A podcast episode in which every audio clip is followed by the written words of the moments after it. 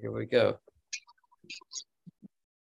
Welcome to Scalable and Saleable, where we find out what great entrepreneurs have done to scale their businesses to millions. Stay right here for the next few minutes to leverage validated methodologies for growth and create a way more scalable and a more sellable business for yourself. Let's get started. Um, would you mind telling our audience our, our audience a little bit more about you and, and who you are in your business? Sure. So it's just knows I'm Steve Tarte. So I work in the engineering field, but I work across the board at a, a, more of a breadth to be able to scale. So I started out with a civil engineering firm, but now I currently own a civil engineering firm. I have a data collection firm. I bought a structural forensics firm in Atlanta back last year. I bought a um, pavement management engineering firm back in 2017. So we basically wow. went from eight people to 130 people in about four and a half years. And we're continuing. Wow. I, have deals, I have deals in the works now to add another 12 million in revenue in 23. So Woo. from eight people to 130 people in four and a half years. Yes over over at least last update on the website almost 13,000 projects completed that is but correct that is incredible. yes, well we're excited to have you here and get a chance to, to pick your brain. That yeah, grows.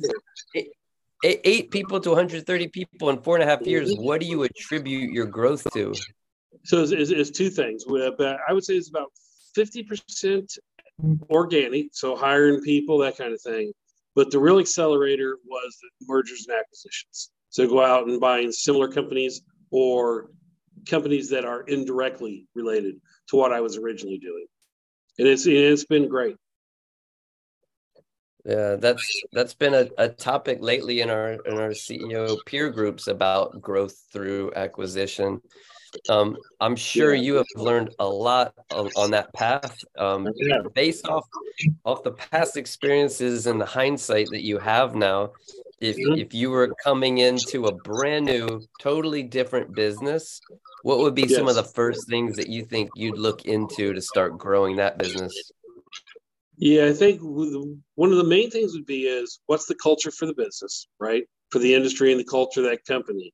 The other thing is if I'm going to acquire something from someone, that means somebody's leaving probably. It's it, right now in the industry, it's it's rare where the owner stays more than a couple years transition period. So you're really looking for that second level of leadership. Does it exist? And if not, then who do I find out in the marketplace that's going to help lift that brand and, or grow that sector of the business that we're mm. going to get involved in? Wow. So it's really it's it's people are very important. Yeah, wow, man, that's that's a takeaway and a half right there. Um, what do you feel most small business owners do wrong? I think most business owners they kind of we kind of when I started we fly by the seat of our pants. And I think a little bit of it is as an entrepreneur you're like, hey, I know, I know, we're all figured out. And the truth is sometimes you don't know, and sometimes you don't figure it out. And you know you run a business a few years and suddenly you're out one of the key, one of probably the best things I did in 2018 is we adopted a operating model called Traction, and it's a book by yep. Gino Wickman. I'm yep. sure it, you know it's popular, and it and it made a difference for us. And then we did other things like we used predictive index around our human resources. We brought in a company called UKG, dealt with those things. So we've done things as we've grown to really help make good systems that take care of our people. Because I'll tell you, one of the things that got pretty crazy is that through all this growth, our onboarding was terrible.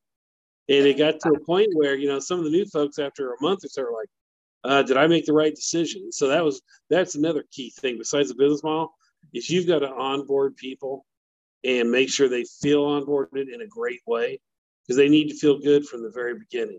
And then you need to keep track of them and keep working with them and keep mm. building their career path, right? I mean, money is money, and people are working for a paycheck to take care of the rest of their life, but they want to feel needed. They want to feel fulfilled. They want to feel like they're on a purpose and a mission. You yeah. got to create that in whatever business you're running for your employees and those of your colleagues and your teammates to really help row that boat in the same direction. Yeah, that's awesome, man, for sure. Um, You mentioned Traction by Gino Wickman. Gino Wickman was a big influence. Are there any other books that have been really influential in your growth? Well, I think Good to Great has been has been a good book.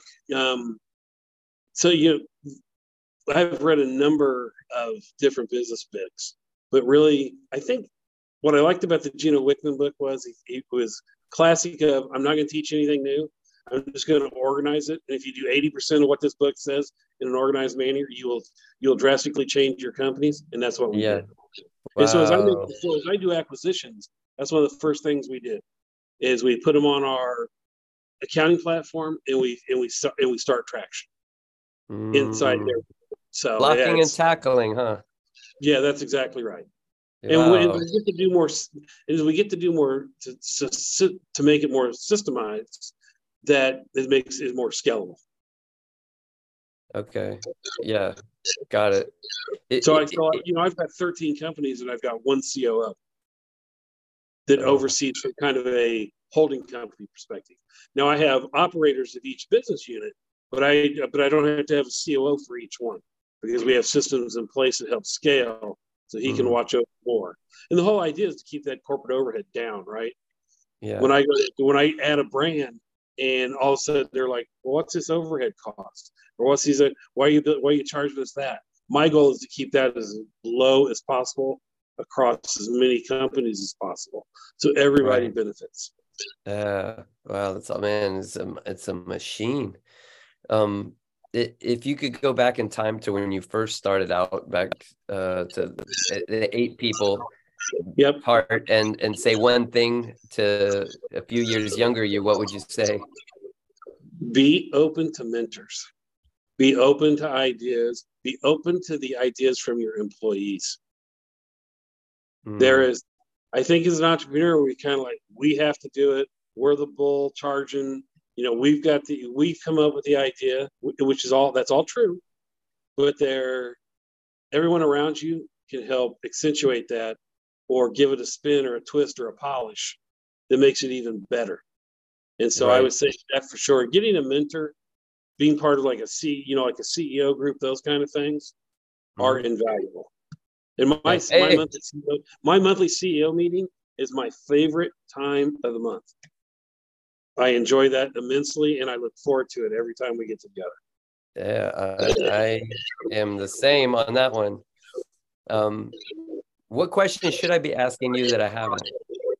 I don't know. So maybe my, maybe one other piece of business advice, and I'm I'm not the originator of this, but I am now an evangelist of it. Is fail fast. Right. So you take take my situation where I've got a number of firms. Well, I'm not King Midas, so not everything's always going to be successful.